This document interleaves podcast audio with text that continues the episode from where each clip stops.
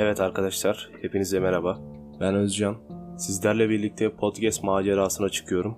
Kendimden, yaşantımdan, okuduğum kitaplar, izlediğim filmler, diziler, yaşantımdan bahsedeceğim kısaca. Kendi dolayımıyla, kendi gördüğüm bu iki gözle size dünyayı anlatmaya çalışacağım. Bulunduğum ülke itibariyle Türkiye, hepinizin de bildiği gibi uç örnek bir ülkede yaşıyoruz. Bu ülkede yaşamanın getirdiği zorluklarla her gün mücadele etmek zorundayız. Bu zorlukların başında ekonomik olarak geçim sıkıntısı geliyor. Türkiye'de işsizlik %20'lerde resmi rakamlarla. Üniversiteden her yıl on binlerce öğrenci mezun oluyor. İş sayısı kısıtlı. İşsizlik kaçınılmaz olarak büyük bir gerçekliğe doğru ilerliyor. Önlemler de alınmadığı sürece torpili olanlar işe giriyor, diğerleri işsiz kalıyor veya babasının, annesinin, akrabasının işini devam ettirmek zorunda kalıyor. Bunu yapamayanlar da işsizlik kervanına katılmış oluyor. Hmm, iş bulduktan sonra da aslında durum pek değişmiyor. Çünkü işine odaklanıyorsun. İşçiler günümüzde çok hor kullanılıyor. Saatlerce çalışmasına rağmen verilen haklar haftada bir gün izin, yılda 15 günle 1 ile 2 hafta arasında yıllık izin bu kadar.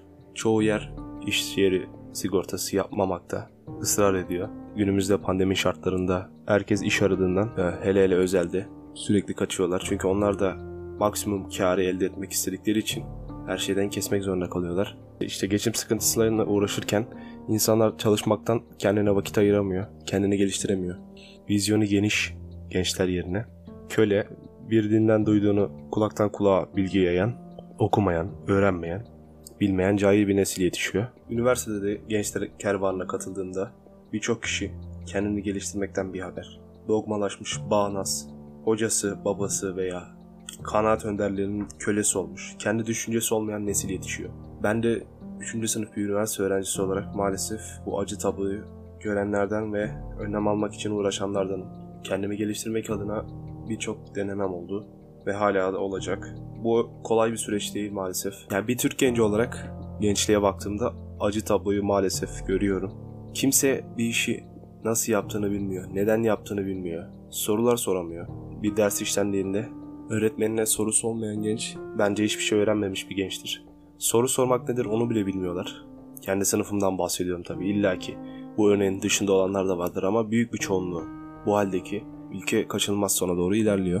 Dediğim gibi soru sormasını bilmeyen, öğrenmek değil de ezberlemek, bilgiye edinilen bir şey olarak görüyorlar. Ama bilgi aslında öğrenilen bir şeydir. Kendimi de öz eleştirinin içine katarak bunları söylüyorum. Bu durumda işte kendimizi daha çok geliştirmek yerine saplantı halindeki bilgimize daha çok bel bağlıyoruz ve ondan vazgeçmemeye çalışıyoruz. Genel olarak bu böyle. Her ne kadar kendimi bu görüşten uzak tutmaya çalışsam da zaman zaman gerek toplumun gerek çevremin etkisiyle bu kervana katılmış oluyor. İşte de herkes her şeyi biliyor. Kimsenin bir bilgiye ihtiyacı yok. Kimse kitap okumuyor veya kendini geliştirmiyor. Bu bölümdeki öğretmenlerin de dahil. 10 yıl önceki bilgiyle halen daha günü idare ettirmeye çalışıyorlar. Gencinden yaşlısından herkese bu görüş hakim olduğu sürece işte gelişmelere de kapalı oluyoruz.